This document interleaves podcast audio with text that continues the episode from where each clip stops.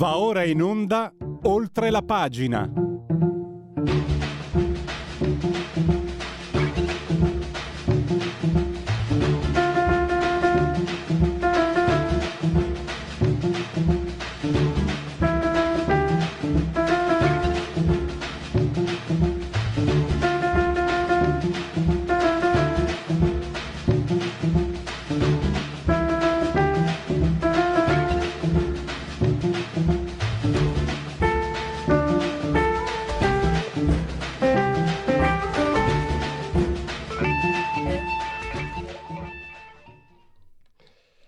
Pagina Radio Libertà, abbiamo tra pochissimo in collegamento il direttore di FCS.report Francesca Musacchio. Natale col botto? Speriamo di no. Però, però questo non è allarmismo giornalistico perché eh, la commissaria degli affari interni europei, Ilva Johansson, ha avvertito la guerra israelo-palestinese insieme alla polarizzazione venutasi a creare nella società europea tipo le femministe che vanno in piazza per Giulia ma poi inneggiano da Hamas, comporta come conseguenza l'enorme rischio di attacchi terroristici in Europa durante le festività natalizie e tanto per non saperne leggere né scrivere ha erogato 30 milioni, ulteriori 30 milioni per la protezione dei siti sensibili, luoghi di culto. E addirittura il ministro degli interni Piantedosi ha parlato di obiettivi sensibili 28.000 in Italia. Eh, partiamo da qui. Partiamo da chi sa, ne sa veramente perché ha studiato, si è preparata, la segue da anni queste problematiche. Il direttore di FCS.report Francesca Musacchio che abbiamo in collegamento. Ciao Francesca, grazie per essere qui con noi. Buongiorno, buongiorno a tutti, grazie a voi e bentrovati. Allora, eh, io vedo, Francesca, io so che i problemi ci sono e le, le paure, eccetera. Non sono uno scettico, anzi di solito sono credulone, ma 28.000 obiettivi sensibili, te lo chiedo, è una cifra plausibile o si è lasciato andare con l'acceleratore il ministro Piantedosi? Poi parliamo seriamente di tutto quello, cioè anche questa è una domanda seria comunque, perché 28.000 è una cifra, cioè soprattutto ti viene quasi da pensare mi arrendo, se sono 28.000 come fai a seguirli tutti? Eh, volevo partire da qui e poi con te valutare veramente, perché se la commissaria eh, ehm, agli affari interni ha stanziato 30 milioni, ha detto che ci sono grossi rischi, di solito insomma da, questi pulpiti, da quei pulpiti arriva la tendenza a, a rasserenare, a calmare, a minimizzare. Se dice queste cose vuol dire che il problema è reale, ma 28.000 siti sensibili.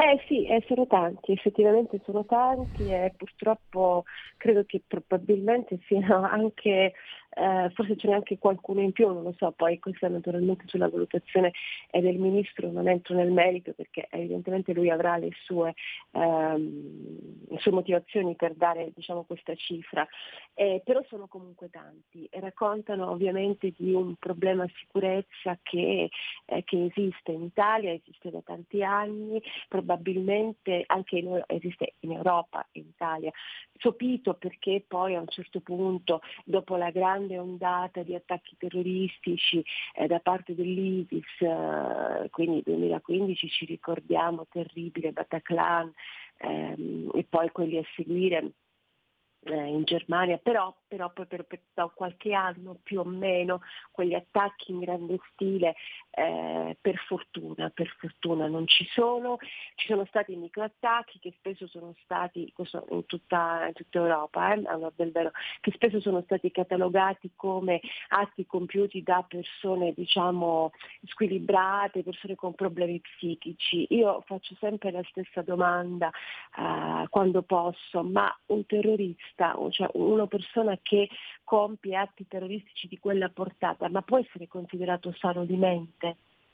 È chiaro che sono delle persone, tutti i terroristi sono delle persone che non hanno una sanità mentale, perché se fossero sani di mente non, non, non farebbero quello che fanno, cioè le persone normali, le persone che stanno bene, le persone diciamo, le popolazioni che, che, che, di cui anche noi facciamo parte non ci, non ci, viene neanche minimamente in testa di andare a fare un attacco terroristico, per quanto la nostra ideologia possa essere forte e importante, ok? E quindi eh, direi che eh, liquidarli come semplicemente delle persone che hanno delle malattie psichiche mi sembra riduttivo, sono dei terroristi veri e propri.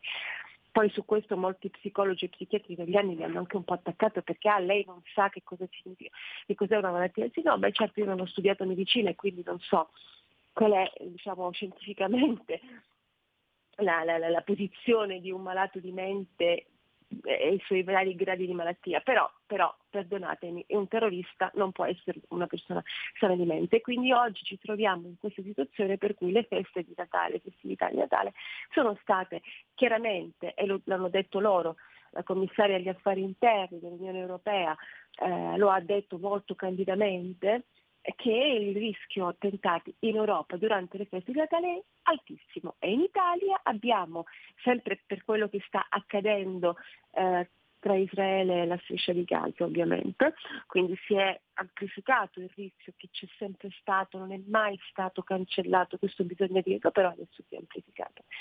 E il, il, diciamo, in Italia sono stati individuati questi 28 eh, luoghi sensibili che sono anche molti, moltissimi sono luoghi di aggregazione della comunità ebraica, quindi scuole, eh, luoghi di culto, quindi sinagoghe e altri luoghi in cui eh, diciamo, eh, ci sono le riunioni, gli incontri, luoghi di, di, aggregazione della comunità ebraica, però comunque inquietante, è molto inquietante.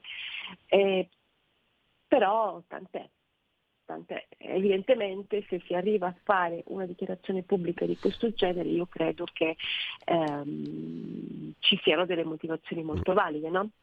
Certo, tanto una riflessione che vale il tempo che trova, stavo pensando che l'Occidente ha avuto i casi anche di fanatismo, ho pensato Jan, non è proprio giusto chiamarlo così, ho pensato a Jan Palach e a Bobby Sanz, martiri che si sono uccisi, non hanno ucciso gli altri. Eh, certo. eh, questa non è una notazione per dire noi siamo buoni, loro sono i cattivi, è per dire però che eh, quando è anche una notazione proprio banale, ma bisogna tenere presente quando hai persone che sono disposte a sacrificare la propria vita, intanto io mi domando cosa le ha portate, no? tu hai detto ma sono normali, eh, sono persone spostate o sono persone che hanno visto uccidere i genitori, i fratelli, eccetera.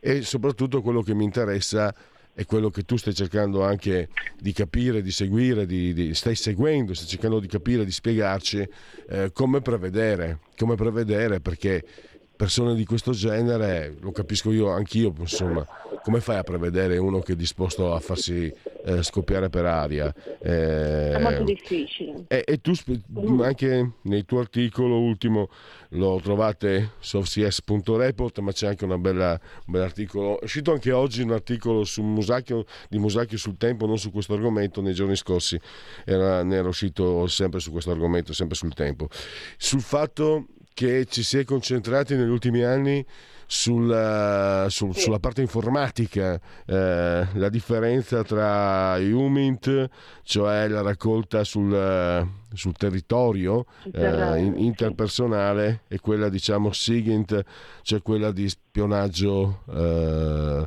Mm, su, su, internet. Digitale, e questo digitale, digitale. E questo è, è se ne stanno accorgendo Francesca perché la, la tua osservazione eh. mi sembra ineccepibile. Chi di dovere secondo te ci sta pensando anche lui? O, è, o ci, ci, sta pensando ma è difficile anche quando tu hai dato un indirizzo di un certo tipo non è semplicissimo. Cioè uno che, che magari negli ultimi 4-5 anni un agente della, dello spionaggio spionaggio eh, dei servizi segreti, abituato a seguire su internet le tracce dei terroristi, è difficile dirgli scusa un attimo, adesso fai una cosa, vai a abitare in un paese del Belgio e eh. spacciati per arabo e comincia ad avere contatti. Chiaramente non, eh, non si può fare no. dall'oggi al domani. Prego. Ah no, ma per questo dovrebbero essere due strade che vanno parallele. Ci sono eh, diciamo, eh, le informazioni che arrivano dai contatti umani, quindi UMET, e ci sono le informazioni che arrivano dalla rete, diciamolo così, semplifichiamolo eh, moltissimo eh, il ragionamento. Quindi ci devono coesistere le due anime, però in, in tutta Europa, devo dire, ehm, negli ultimi anni la, il problema della cybersicurezza che esiste ed è grandissimo, attenzione, ha in qualche modo soverchiato eh, la, la, dire, la, la, capacità e l'impiego anche di forze nella raccolta di informazioni eh, di humans, quindi di, di, rapporti umani, della gente. Adesso è chiaro che volendo romanzare la questione del, della spia che si nasconde con la barba finta, il giornale, okay, cioè, questa è una versione romanzata ovviamente, però, però per, per rendere l'idea di quello che bisogna fare. Non basta soltanto la rete, perché ci sono quelli che sulla rete, come i due che sono stati presi a Brescia, se non sbaglio, mm. ultimamente, eh, due pakistani.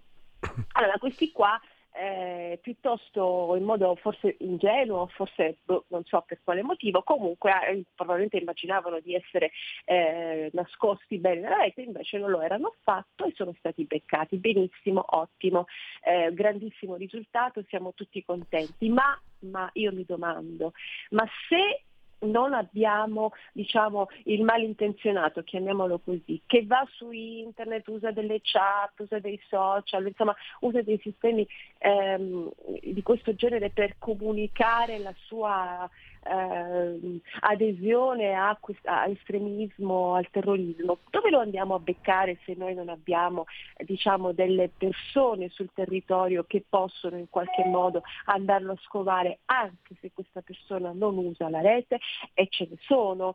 Quindi allora, l'Europa tutta ha questo problemino in questo momento. E il fatto stesso, e lo dimostra il fatto che eh, ci è stato lanciato questo allarme, qualcuno ha detto beh ma è un allarme un po' improvvido perché lanciare una... Eh no ma, ma se, se hanno detto questo vuol dire che evidentemente sotto ci sono delle motivazioni reali e concrete per cui lanciare un allarme del genere, perché evidentemente chi è ai vertici sa di non avere la possibilità di controllare tutto tutto quello che c'è in Europa e c'è tanta roba di questo genere in Europa portata in parte dall'immigrazione clandestina incontrollata, in parte da, da radicalizzazioni che si sono consumate sui, sui, territori, per dire così, ok? Ci sono eh, persone magari le seconde generazioni che mai sono state, o, o forse qualche volta nei paesi di origine, ma che hanno avuto modo di radicalizzarsi nei paesi in cui vivono, Francia, Germania, Italia, Belgio, Inghilterra, Spagna,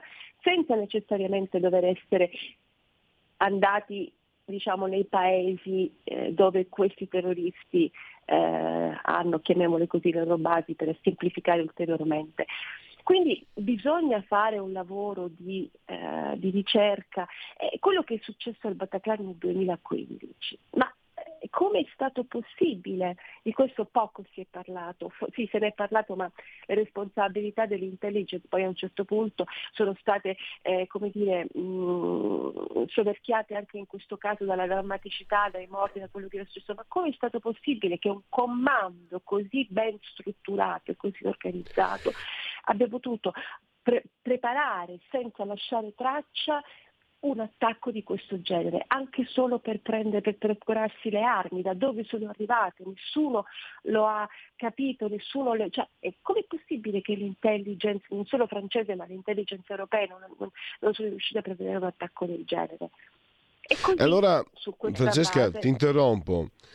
Primo, purtroppo abbiamo visto Damas che in ogni caso con l'attacco eh. il 7 ottobre che eh, sono riusciti a bypassare i controlli dei servizi segreti israeliani e, e scusate se eh. poco.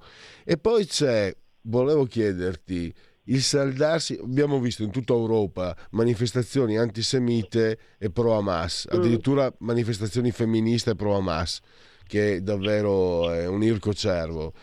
Mm, quanto allora è un'opportunità per inserirsi o è davvero anche un'opportunità, tra virgolette, materiale? Mi spiego, ai tempi dell'OLP, eccetera, c'era un, un, dire, un, un collegamento, no? lo dicono gli storici, tra eh, le Brigate Rosse eh, e l'estremismo rosso e eh, l'estremismo palestinese. Lodo Moro poi, eccetera, eccetera. Però oggi mi ti domando, io vedo Cospito che onestamente è un, è un farabutto che ha cercato di fare una strage, però non mi sembra rappresentare una, un estremismo organizzato.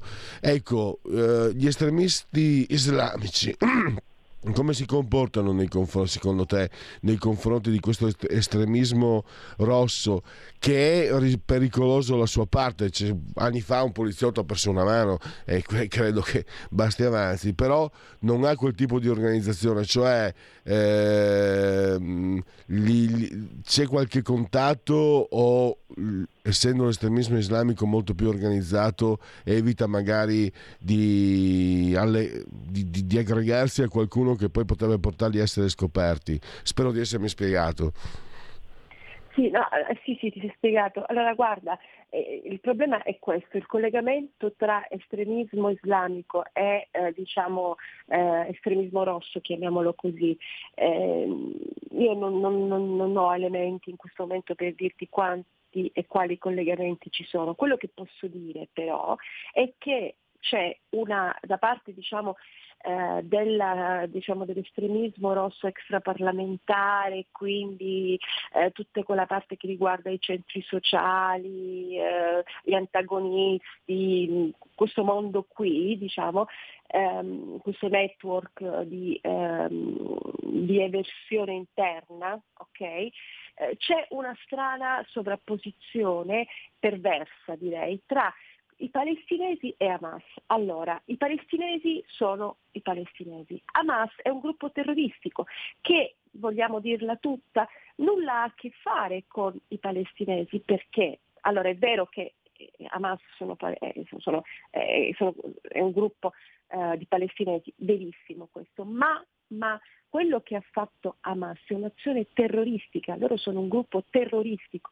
e questa, questa, confusione che c'è stata nelle manifestazioni a cui hanno partecipato prevalentemente eh, queste frange diciamo, estremiste interne, quindi centri sociali, antagonisti, eccetera, eccetera, tende a sovrapporre le due cose, perché lo fanno per dolo, per colpa eh, o perché non capiscono niente, perché non conoscono la storia. Questo francamente devo ancora capirlo. Di fatto fanno questa commissione.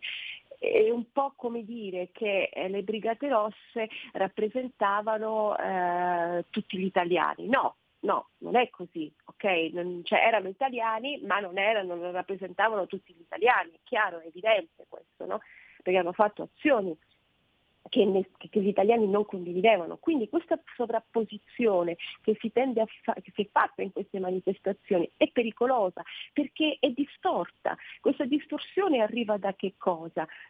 Eh, in alcuni casi c'è, c'è, della colpa, in altri c'è del dolo eh, e comunque, comunque eh, non si fa un buon servizio alla collettività perché andare in piazza a manifestare pro Palestina senza capire che con le bandiere di Hamas, okay, senza capire che c'è una differenza, beh, allora eh, in questo caso credo che ci sia del dolo perché, perché perché allora siete una, un branco di persone che eh, non conoscono i fatti e quindi parlano. Quello che sta accadendo a Gaza è chiaro che eh, colpisce tutti noi, nessuno vuole vedere eh, le stragi di altri esseri umani, questo è un fatto che, che, che è condiviso anche dagli stessi eh, israeliani, ebrei, anche loro non, non, non, non gradiscono e non, sono contenti e felici di vedere che c'è una strage eh, in Palestina, ma detto questo hanno ben chiaro la differenza fra eh, Hamas e palestinesi. E quello che purtroppo nelle manifestazioni di piazza che si sono viste in Europa, in Italia e anche negli Stati Uniti, questa cosa spesso è, è stata quindi esiste un legame tra l'estremismo rosso e l'estremismo islamico? Se in questi termini sì, in termini di confusione, in termini di, dire, di, di incapacità di capire che, che, quelli sono terroristi e gli altri sono, perché i palestinesi sono vittime di questa roba qui. E alcuni in questi giorni ci sono stati insomma, degli ex capi di Hamas che hanno in qualche modo eh, chiamato eh, detenuti alcuni nelle carceri israeliane che hanno chiamato ehm, hanno invitato i palestinesi a ribellarsi ad Hamas eh, dicendo guardate che non ci sta facendo un buon servizio, guardate che questo che ha, che ha fatto Hamas il 7 di ottobre si ritorce contro di noi perché non, non, non è così. Francesca, che, sì. devo chiudere sì. purtroppo. Sì. purtroppo. Eh, io ti ringrazio ancora, come sempre sei stata chiarissima. Leggete ofcs.report online, eh, ci sono sempre questi approfondimenti molto interessanti. E grazie ancora a Francesca Musacchio, leggetela anche sul Tempo naturalmente, il quotidiano Il Tempo. Grazie e risentirci presto. Grazie a voi, grazie, buona giornata. Per la tua pubblicità visita il sito radiolibertà.net.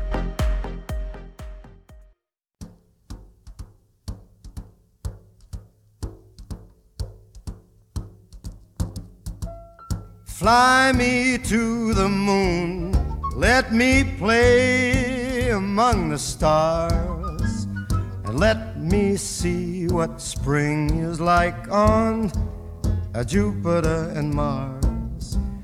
In other words, hold my hand. In other words, baby, kiss me. Fill my heart with song and let me sing forevermore. You are all I long for, all I worship and adore. In other words, please be true. In other words, I love you.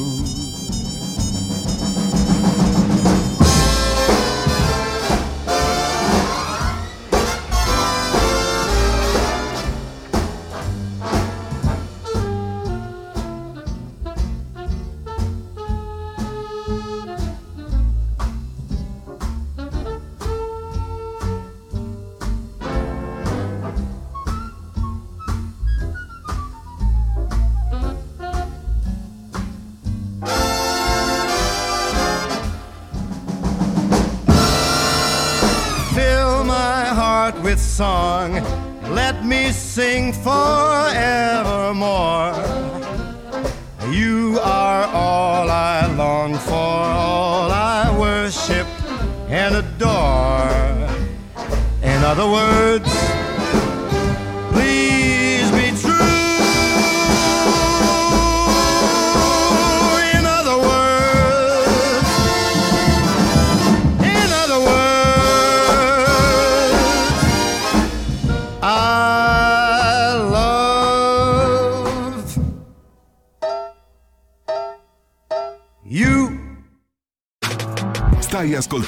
Radio Libertà. La tua voce libera, senza filtri né censura. La tua radio.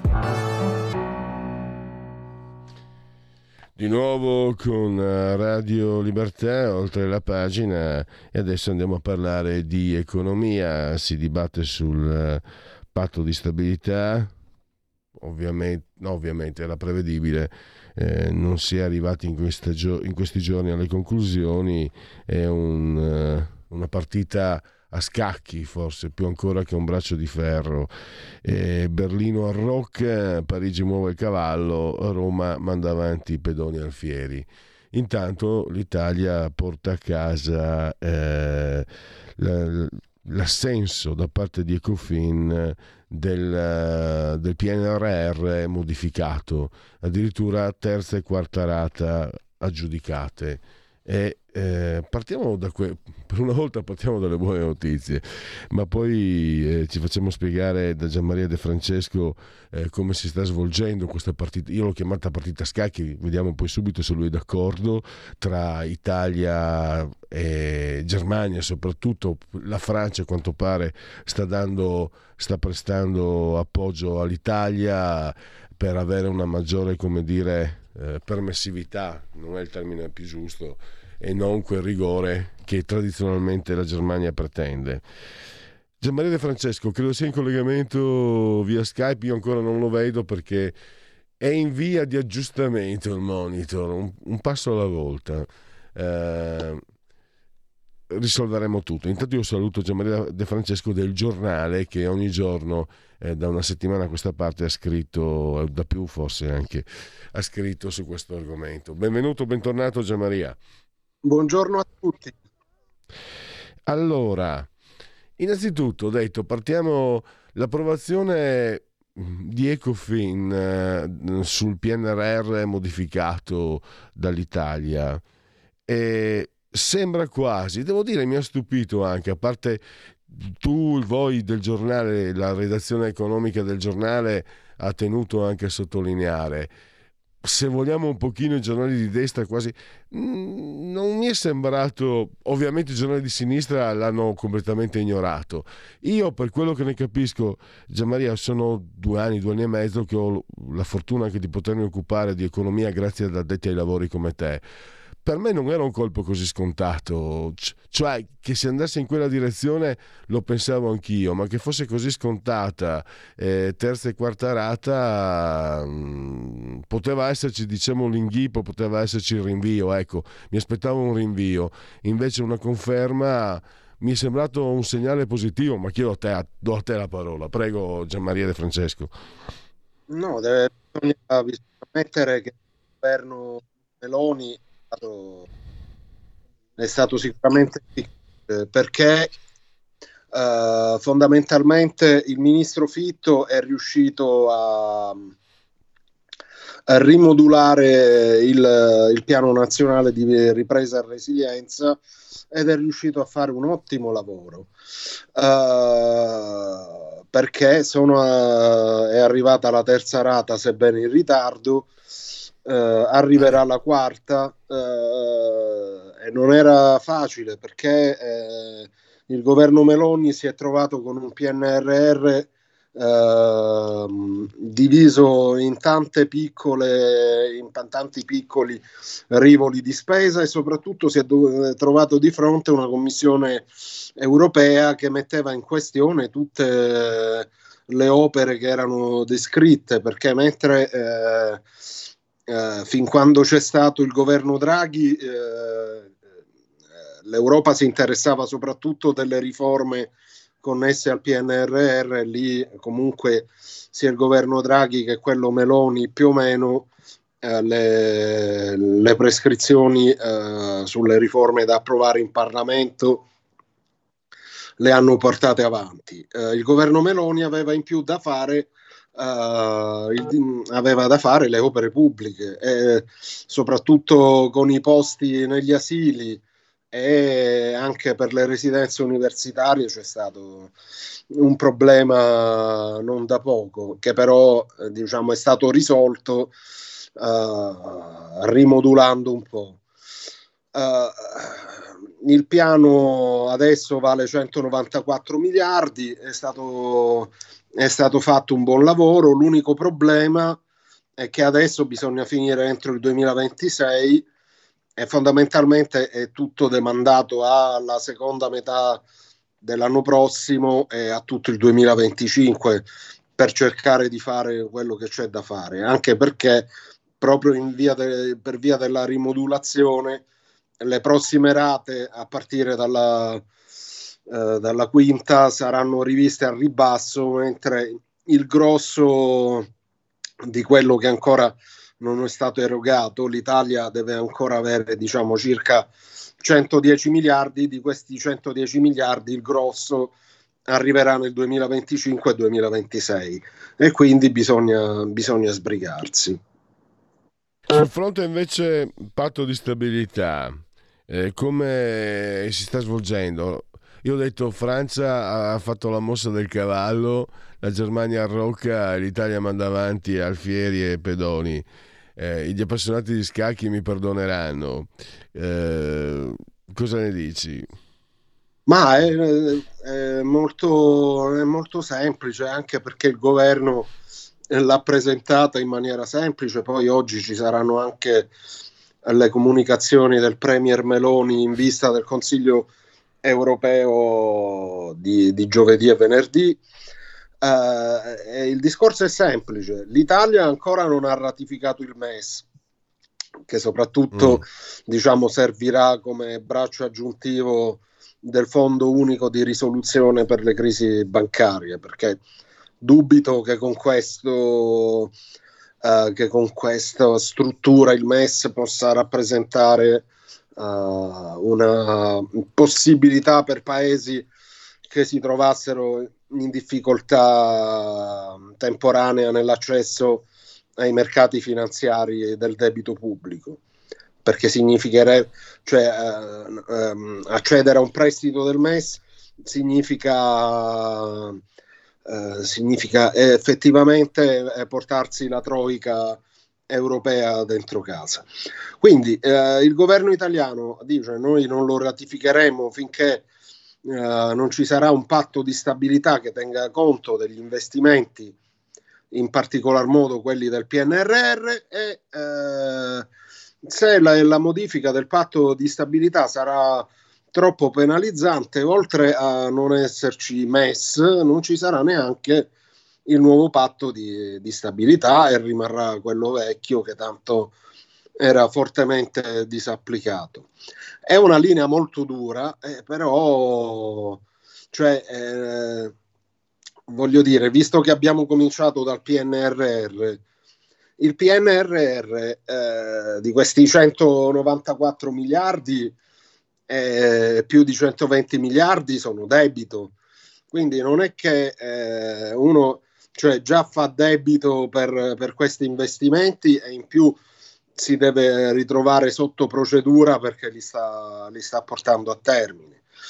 E in effetti si è trovato un compromesso, sembra che sia stato trovato un compromesso eh, relativamente agli anni 2025-2027 per portare a termine proprio i PNRR. Eh, però non va bene ugualmente perché poi dal 2028 eh, l'Italia comunque rischierà di trovare, eh, già lo sarà nel 2024, sotto procedura per deficit eccessivo e con la necessità di ridurre il debito, cose che vanno fatte, eh, però eh, cioè con gradualità, perché altrimenti finisce, finisce molto male la nostra economia. Ecco Gianmaria, faccio questa osservazione.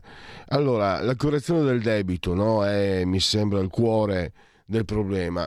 Mi domando, è facile soprattutto puoi immaginarti anche da questo pulpito come la nostra radio, eccetera, eh, vedere l'Europa arcigna. Stavo pensando, riflessione terra terra, però chiedere, eh, come dire, delle agevolazioni quando sei uno che insomma spesso e volentieri hai buttato i soldi dalla finestra. Eh, chiedere di essere agevolati forse è anche normale che comunque si debba, questa volta si debbano fornire delle garanzie e, e io mi baso molto sui tuoi articoli Gianmaria mi sembra che sia questo quello la linea politica che si è data a Giorgetti, cioè offrire delle, delle, certezze, delle garanzie, delle scadenze anche ben definite, però comunque l'Italia è sempre un paese che quando eh, che non di rado ha fatto, furbe, ha fatto il furbetto. Ah, beh, su questo non ci piove.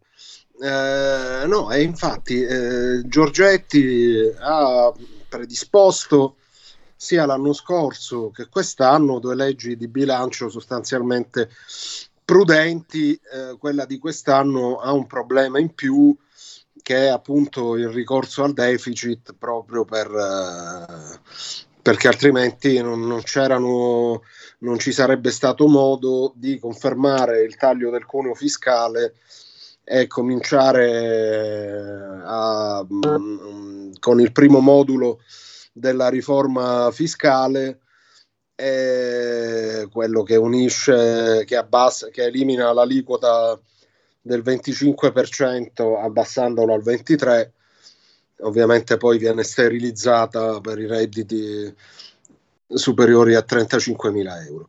Senza deficit non si poteva fare. Uh, poi tutto il resto è coperto, infatti mh, ci sono dei minuscoli aumenti di, di tasse, però eh, diciamo quest'anno non si poteva fare altrimenti.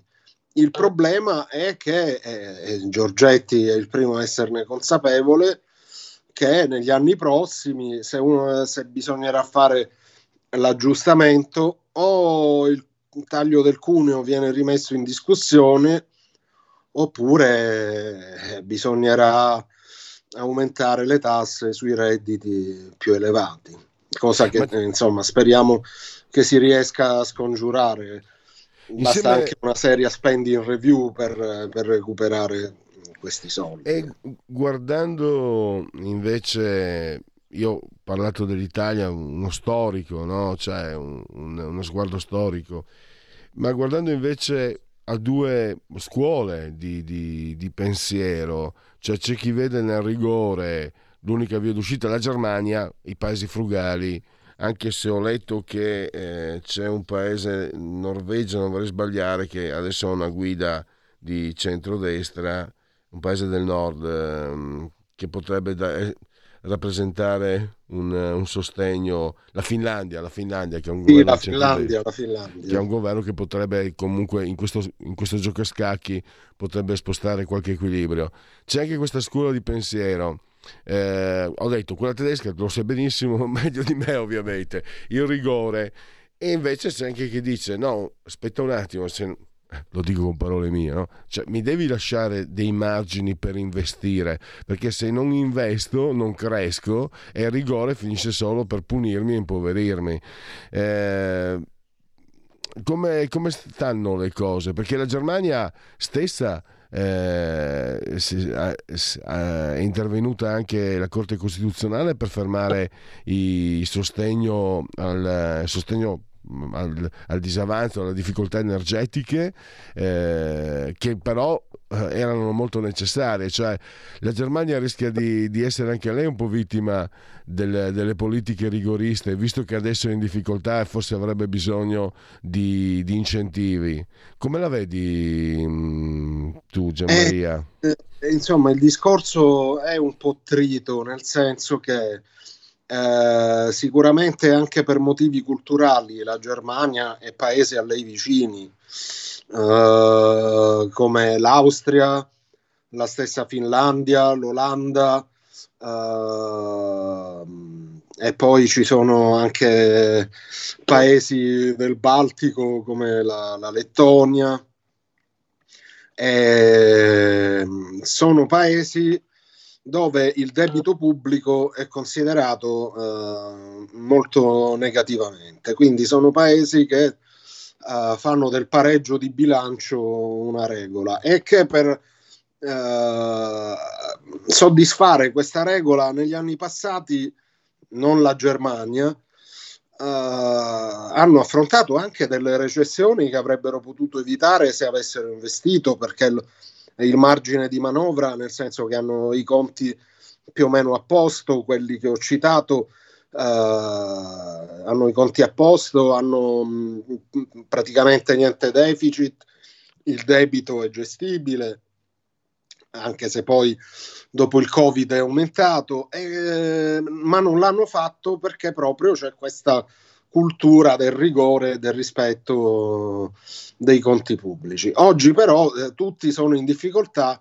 ed è in difficoltà pure la Germania, solo che la Germania, come dire, ha fatto finta di essere eh, rigorista perché poi eh, diciamo utilizzava questo enorme margine di manovra che ha, perché a differenza di, di molti altri paesi eh, dell'area euro, la Germania è costantemente in avanzo di bilancio, avanzo di bilancio che generalmente viene utilizzato per ricomprare debito pubblico, infatti eh, dopo la pandemia eh, dove era salito il debito PIL adesso è di nuovo era salito all'80%, adesso sta di nuovo ridiscendendo al 66% se non mi ricordo male. Eh, però l'ha fatto diciamo eh, spalmando questo enorme avanzo che ha eh, diciamo fuori bilancio e la Corte Costituzionale ha detto che così non va perché comunque eh, quei soldi sono, cioè andavano messi a riduzione del debito e non spesi eh, in altro modo, soprattutto sussidi per l'energia. È per questo che adesso la Germania insiste di nuovo con rigore, perché insomma vogliono soprattutto Lindner, il ministro delle finanze, vuol dare l'idea di essere, di essere rigorista e rigoroso. Ecco, in conclusione, Gianmaria, leggo il contenimento del disavanzo al 2%, no? che tu scrivi, sarebbe un successo, soprattutto dal punto di vista politico, perché i frugali vogliono l'1,5%, però non sarebbe moltissimo, perché eh, sarebbero meno di 19 miliardi sul PIL, quindi un, una manovrina, una, una manovretta, ci sarebbe bisogno di qualcosa in più. Verso che direzione ti sto facendo la domanda eh, come se tu avessi la sfera di cristallo. Secondo te in che direzione si sta andando su questo fronte?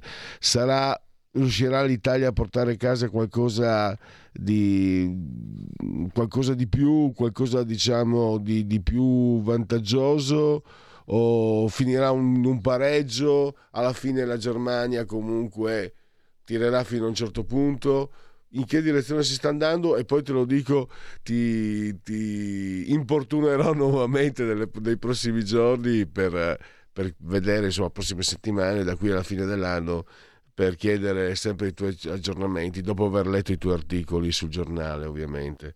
Cosa ne dici, Gian Maria?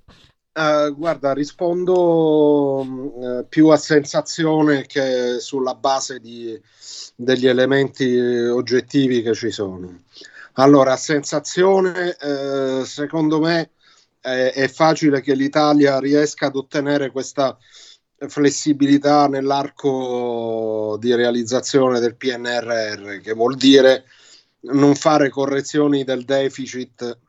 Eh, ricordiamo che l'anno, l'anno prossimo è atteso al 4,3, ma potrebbe essere anche di più eh, perché purtroppo la crescita si è un po' fermata e quindi il deficit potrebbe anche essere superiore al 4,3% eh, previsto dalla Nadef nel 2024. Detto questo e sperando che anzi si riesca a far meglio, eh, negli, negli anni successivi al 2024 è probabile che all'Italia venga, fa- eh, venga consentito di fare correzioni del deficit inferiori allo 0,5% che sarebbe previsto dal patto di stabilità.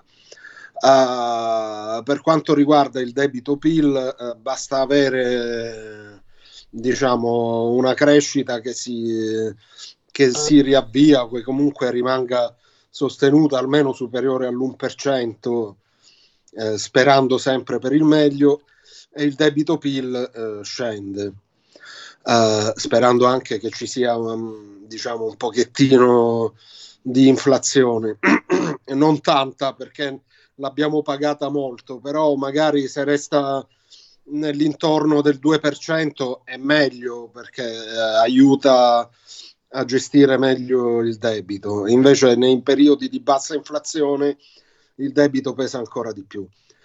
E in cioè. conclusione, sempre a sensazione, dico che secondo me invece la Germania vincerà appunto sul cuscinetto una volta completata la correzione, cioè quando il deficit PIL sarà riportato al 3%. È possibile che paesi come l'Italia uh, ad alto debito siano costretti ad andare all'1,5, magari riescono a fare il 2. Questo vuol dire che non avremo più come parametro il 3% di deficit PIL, ma avremo un parametro che sarà il 2 o addirittura l'1,5%, che vuol dire essere costantemente a rischio procedure o eh, soprattutto cioè fare manovre finanziarie da, da 15 miliardi, non di più. Siamo alla conclusione, allora grazie per tutta la sua disponibilità e la chiarezza della sua esposizione a Gianmaria De Francesco del giornale. Grazie e risentirci a presto Gianmaria. Grazie a voi. Segui la Lega è una trasmissione realizzata in convenzione con La Lega per Salvini Premier.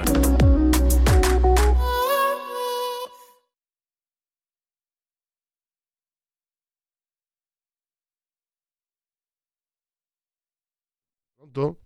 Ah, eccoci. C'era, faceva il capricciosetto, il microfonetto. Segui la Lega. Segui la Lega prima che la Lega seguisca te alla pellegrina e anche secondo sintassi tie. Oppure segui la Lega prima che la Lega segua te alla Marciana. Sono sul sito legaonline.it scritto legaonline.it quante cose si possono fare su questo sito? Vi ricordo si può scaricare il libretto sui risultati ottenuti in un anno di governo dalla Lega al governo. E quindi eh, chiaramente eh, appassionati, iscritti, ma anche militanti, eh, anche perché no, critici, no?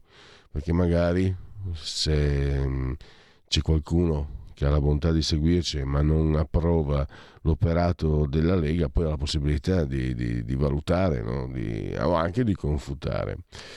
E poi il calendario delle feste e poi ancora la possibilità di iscriversi, molto semplice, si versano 10 euro.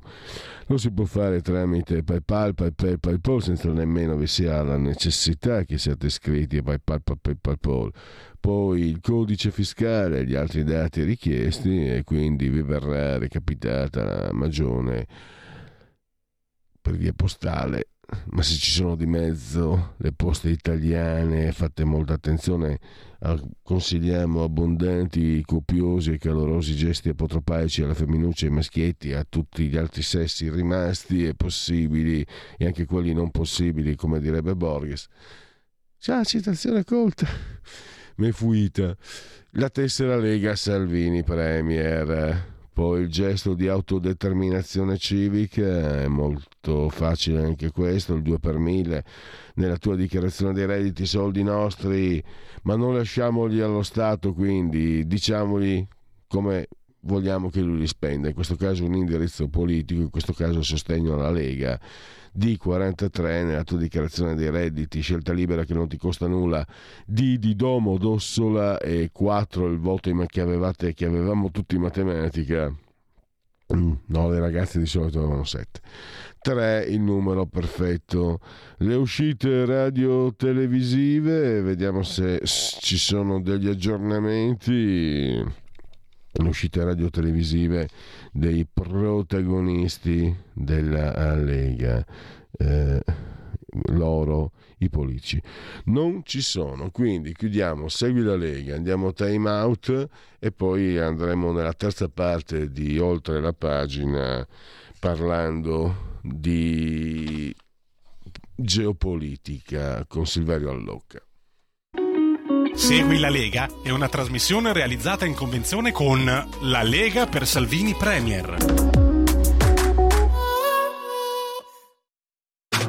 Stai ascoltando Radio Libertà. La tua voce libera, senza filtri né censura. La tua radio.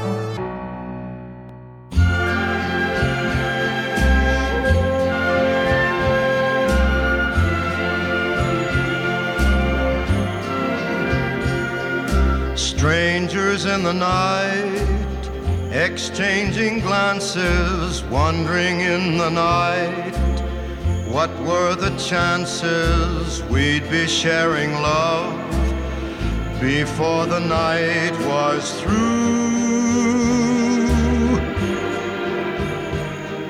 Something in your eyes was so inviting, something in your smile was so exciting. Something in my heart told me I must have you.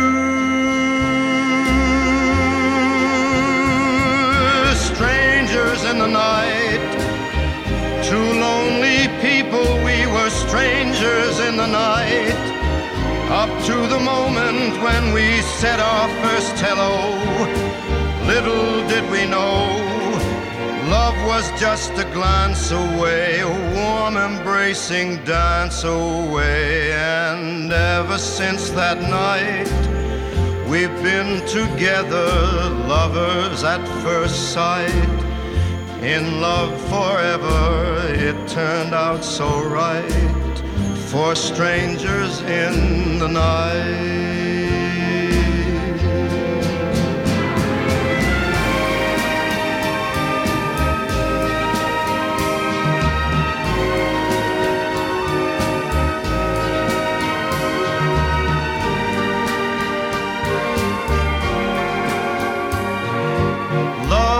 Just a glance away, a warm embracing dance away. Ever since that night, we've been together, lovers at first sight. In love forever, it turned out so right for strangers in the night.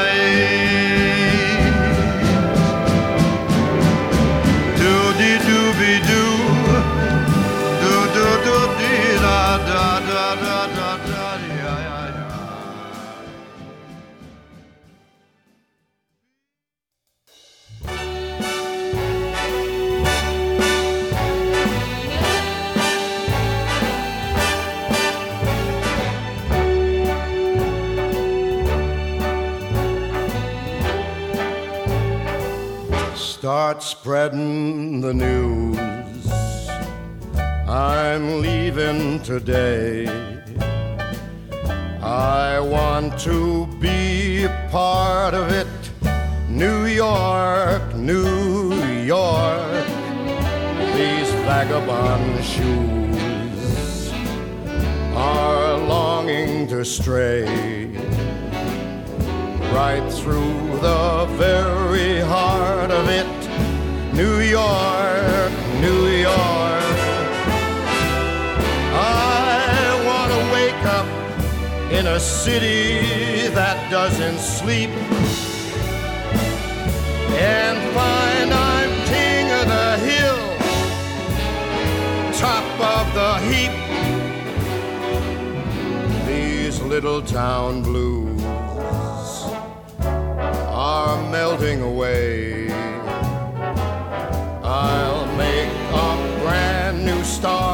It in old New York if I can make it there, I'll make it anywhere. It's up to you, New York, New York.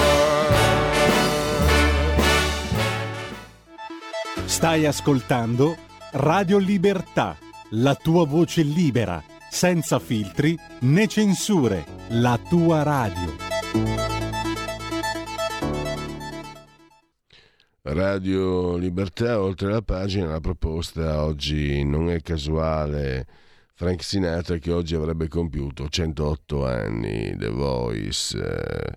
Chissà se è vera quella leggenda metropolitana eh, riportata anche dal giallista Lucarelli, secondo il quale, Frank secondo questa leggenda, Frank Sinatra era un boss della mafia in incognito a New York eh, da giovane nel locale dove si trovava, a quanto pare, ci sarebbe stata un'incursione della polizia.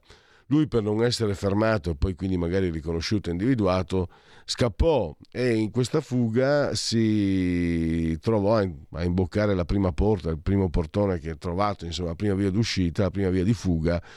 E all'epoca andava molto di moda quelle, quelle che poi Corrado Mantoni eh, rese celebre in Italia le corride, no? questi dilettanti allo sbaraglio. Lui si trovò sul palco e, ed esplose questa voce unica. Non lo so se è vero, può essere un motivo di studio, però lo studio serio adesso è quello che sta succedendo in Medio Oriente e anche le manovre di, di Netanyahu e le manovre anche di, di tutti i paesi come Stati Uniti, Russia, Cina, India.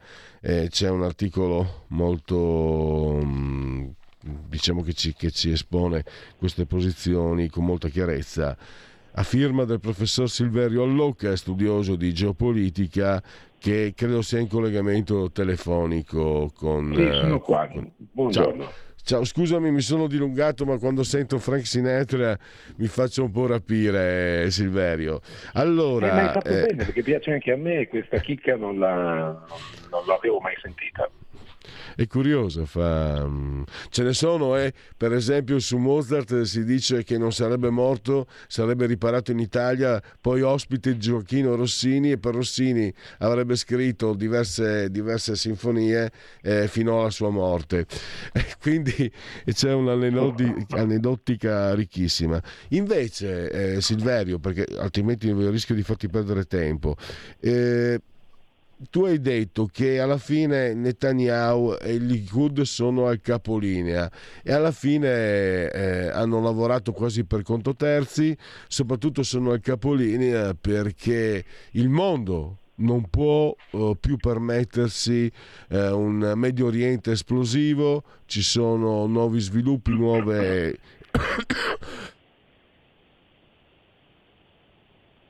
sorella Tosse è tornata nuovi equilibri che devono trovare quindi un quadro nuovo, delineato e risolto. Come stanno le cose? Ma dal mio punto di vista, io da, da, da tantissimi anni seguo sempre una linea interpretativa, che è quella di prendere in considerazione quello che è l'interesse cioè eh, i, grandi, i, grandi, cambiamenti che sono avvenuti nella storia sono sempre la conseguenza di interessi economici. E poi diciamo che per, dalla rivoluzione francese in poi diciamo, sono entrati come elemento, come massa di manovra eh, i popoli, che tutto sommato, secondo me, di, di partecipazione o comunque funzionale al, a quelli che sono gli interessi. E tutto sommato io ricordo un aneddoto, eh, allora eh, eravamo negli anni ancora dell'apartheid in, negli Stati Uniti e chiesero a un grande, un grosso imprenditore di colore americano che viveva a New York come si sentisse lui, come veniva trattato, visto che era l'unico inquilino nero in un grande palazzo delle zone più residenziali di New York, visto che tutti gli altri erano bianchi. E lui rispose, ma ehm, da un certo numero di zeri in poi sul conto corrente il colore del pelle non conta.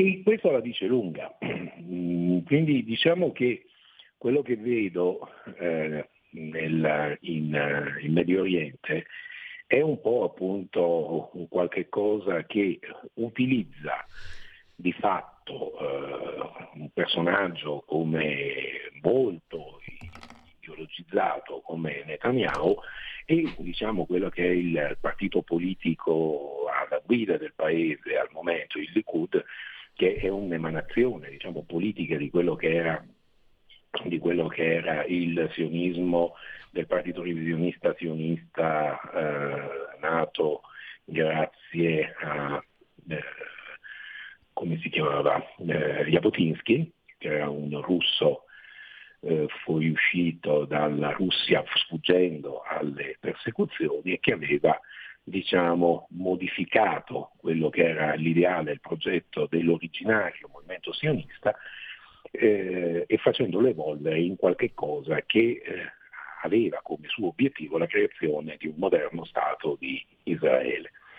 Perché dico questo? Perché quello che si vede, questa inattività da parte di tutti i paesi del, del, della regione, arabi, non arabi, musulmani, non musulmani, russi, cinesi, eccetera, eccetera, ha una sua salvezza. Storicamente i cinesi è nato nel momento in cui, nel periodo di Nasser, venne lanciata una guerra che aveva come obiettivo quella, la distruzione dello Stato di Israele. E, e quelli che poi divennero i profughi palestinesi furono, eh, furono indotti ad abbandonare le loro, le loro case perché appunto nell'imminenza di questo attacco, con la promessa che poi sarebbero potuti ritornare nelle loro case una volta che tutto fosse stato risolto. Le cose non andarono in questo modo, le, l'esercito egiziano, le, le, la, la coalizione araba venne malamente sconfitta e quindi divennero profughi. Da questo momento in poi sono stati, il periodo ancora prima, periodo della, prima della caduta diciamo, del blocco sovietico, vennero utilizzati in un certo modo per andare a, come strumento anche di propaganda, perché Israele era legato all'Occidente, i palestinesi divennero i paladini in qualche modo della lotta contro lo strapotere americano nella regione, l'espansionismo occidentale e quindi diciamo la cosa ha preso una determinata piega. Anche in quel caso lì i leader dei, dei, dei gruppi palestinesi, dei palestinesi diciamo, portarono avanti un, un, certo tipo di campagna rivendicando il buon diritto a ritornare nelle proprie terre, nelle proprie case, eccetera, eccetera. Che cosa è successo? È successo che nel momento in cui crolla il muro di Berlino, si arriva alla globalizzazione, si arriva alla, in tempi recenti alla necessità di creare un nuovo ordine mondiale, si affacciano altre forze politiche, altri, altri grandi paesi come la Cina che stanno portando avanti una politica espansiva e hanno bisogno di linee di comunicazione, di, di, di, di rotte commerciali, evidentemente avere in, eh, in Medio Oriente una situazione di instabilità di questo genere non conviene più.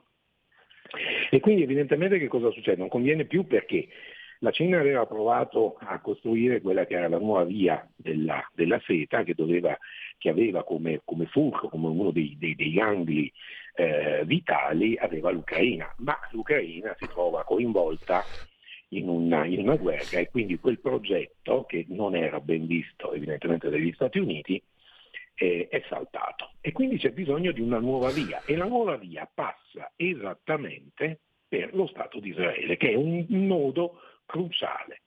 In più, nella zona del Mediterraneo occidentale sono stati scoperti immensi giacimenti di gas, che in un momento come questo risultano essere particolarmente interessanti perché perché appunto c'era già una, un progetto politico americano che non vedeva di buon occhio che l'Occidente europeo si emancipasse in qualche modo in, trovando una nuova fonte autonoma di approvvigionamento e quindi relazioni politiche diverse con quello che era il nemico di sempre dichiarato o non dichiarato tale che era la Russia. E quindi evidentemente la centralità di, questo, di questa zona eh, nel Mediterraneo, la necessità per i paesi eh, del, dell'Oriente, dell'estremo Oriente di avere una nuova via e l'interesse che hanno in questo anche i paesi arabi, a cominciare dall'Arabia Saudita, dagli Emirati Arabi,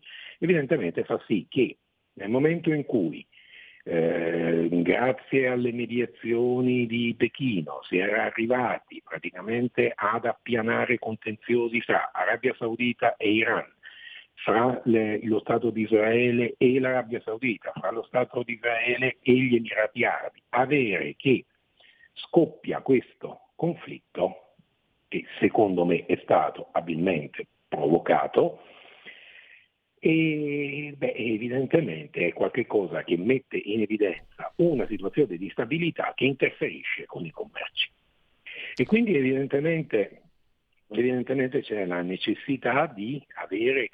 Della rimozione letterale, fisica, a qualsiasi costo, di quello che è l'elemento che puntualmente, periodicamente costituisce un, un, un fattore di disturbo.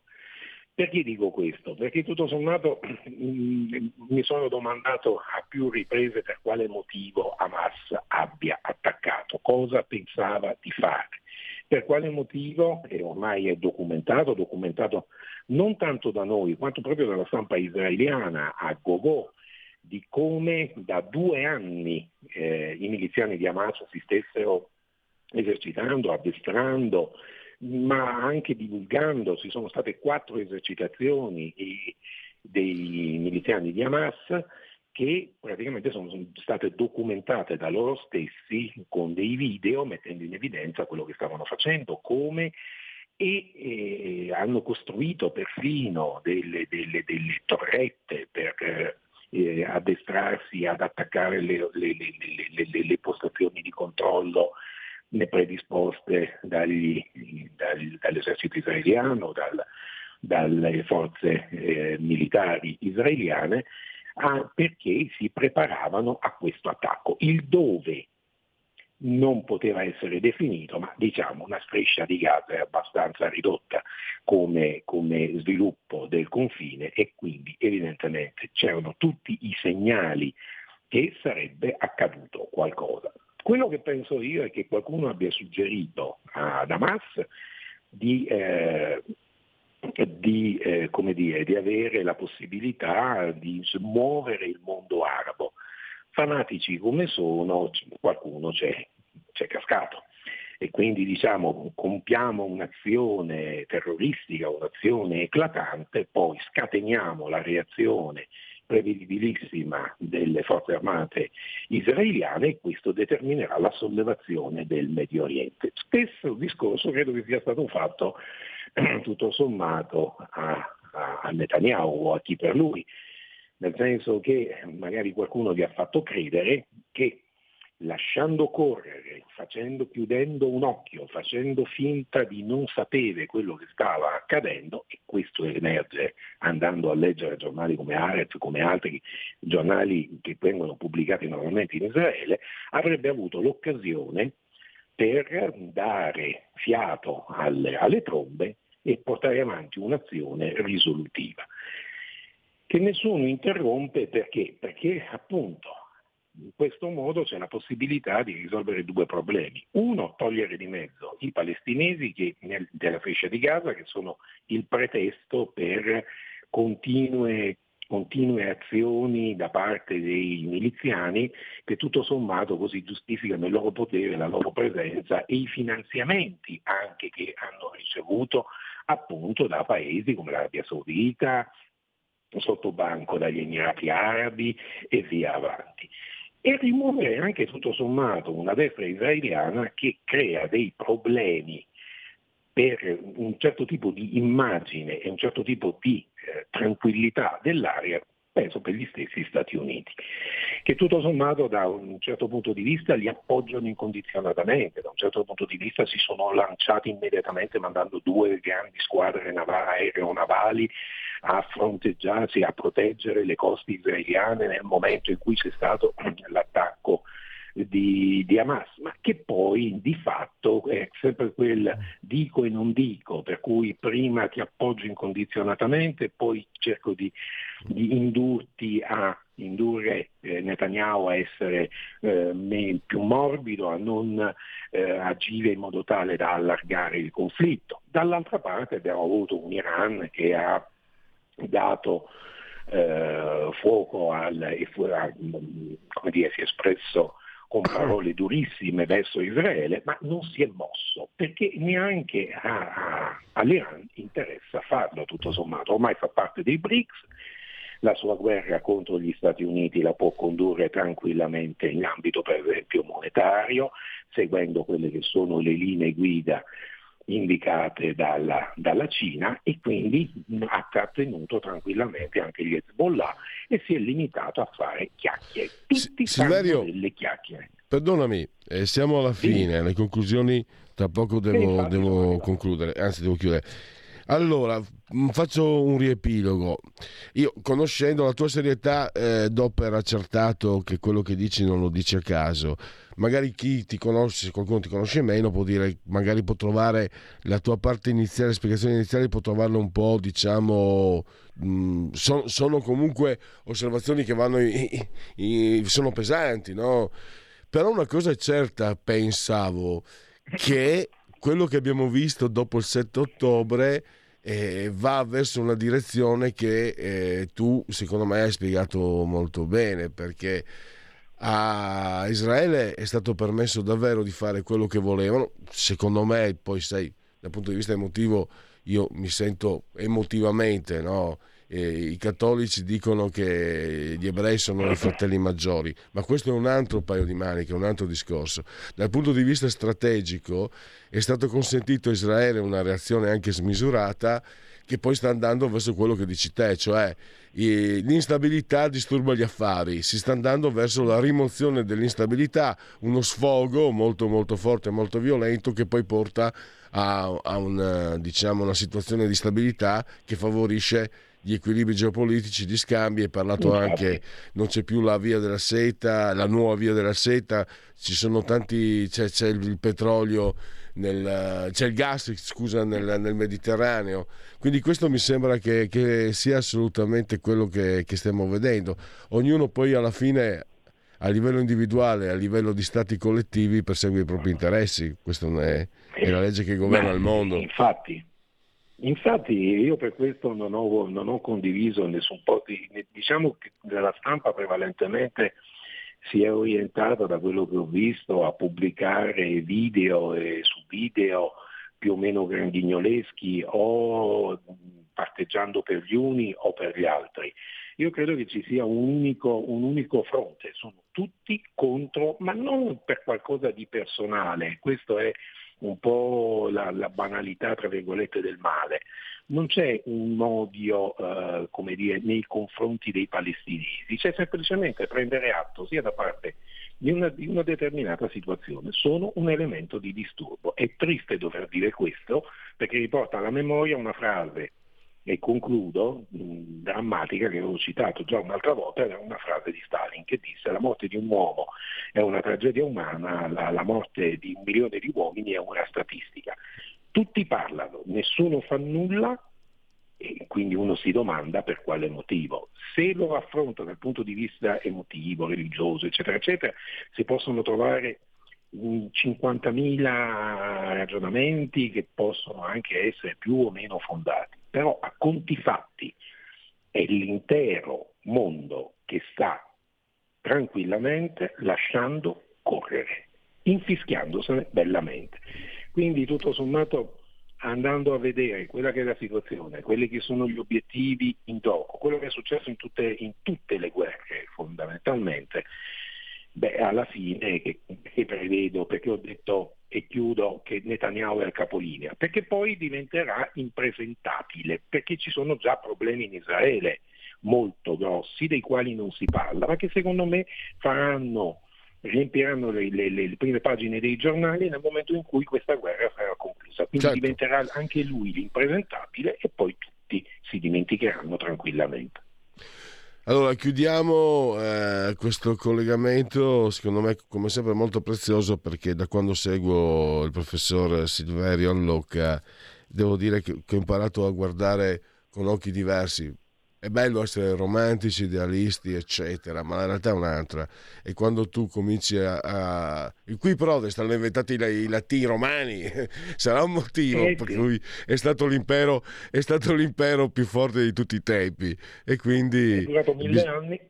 Eh, e quindi bisogna partire da lì se si vuole capire meglio quello che sta succedendo. E Silverio Allocca, secondo me, ce lo mostra molto, molto, molto bene. Eh, Silverio, grazie ancora e a presto a risentirci. Grazie a voi, buona giornata e ci sentiamo. Allora, togliamo la condivisione. Eh, tolta? Dimmi. perfetto, grazie. Allora, gli italiani dell'attualità ha realizzato TechNail, questo è il committente RT, eh, abbiamo sondaggio Fratelli d'Italia 28,6, PD 19,4, 5 Stelle 16,1, Forza Italia 9,9, Lega 8,5, i leaders 43,9, Meloni, Tajani 32,8, Conte 30,8, Schlein 30,1, Salvini 29, Bonino 25, Calenda 20,5, Bonelli 16, Renzi 14,9, fiducia nel governo 41 a fiducia 51,7 non ce l'ha. Allora chiudiamo questo, aspetta, non siamo in condivisione spero. Allora fatemi... Ah, ah, io non vedo niente, vedo, vedo un bellissimo colore rosa eh, sormontato da uno sfondo azzurro.